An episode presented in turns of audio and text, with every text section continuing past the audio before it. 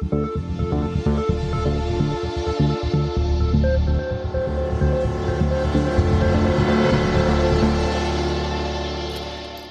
Nine years ago, the Arab Spring erupted in Tunisia and then spread across much of the region.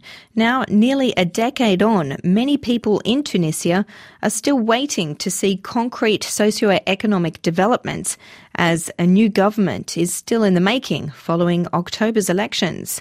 Alessandra Bajec has this report from Tunis. Sitting on a cafe terrace in northern suburb of Tunis is Labid, a young data science engineer. Back in 2011, he was actively involved in the uprising and full of hope. Right now, he's very disappointed and he's planning to leave his country. Nine years have gone by since the revolution toppled longtime dictator Zine El Abidine Ben Ali. Today, mixed feelings of hope and disappointment abound among Tunisians who are still waiting for real change. Fiten Ben Ammar, a member of the civil society, was running in central Tunis on the day of the revolution's anniversary. We're still optimistic nine years on. We've had some damage done by politicians.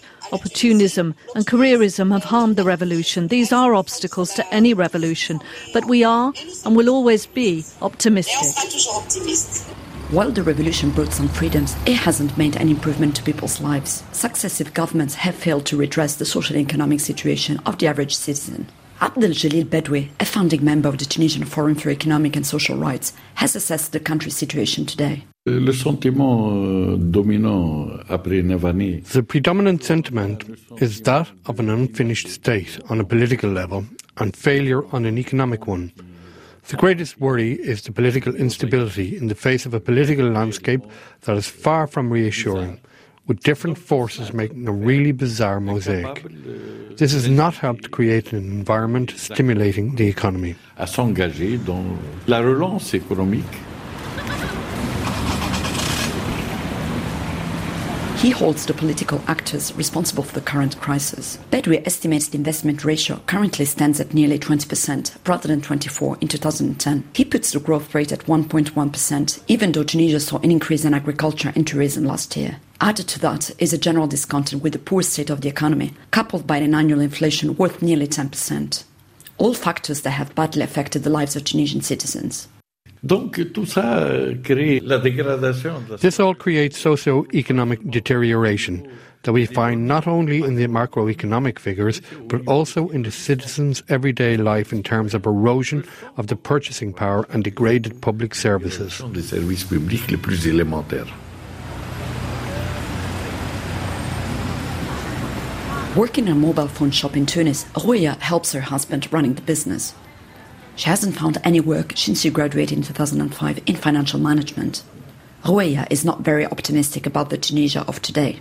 C'est le pire, car euh, après la révolution de la Tunisie. It's worse. We got nothing out of the revolution, neither in terms of jobs nor in our living conditions. I did my studies, but I haven't found any work. It's regrettable. Everyone in Tunisia wants to leave. I also want to leave someday.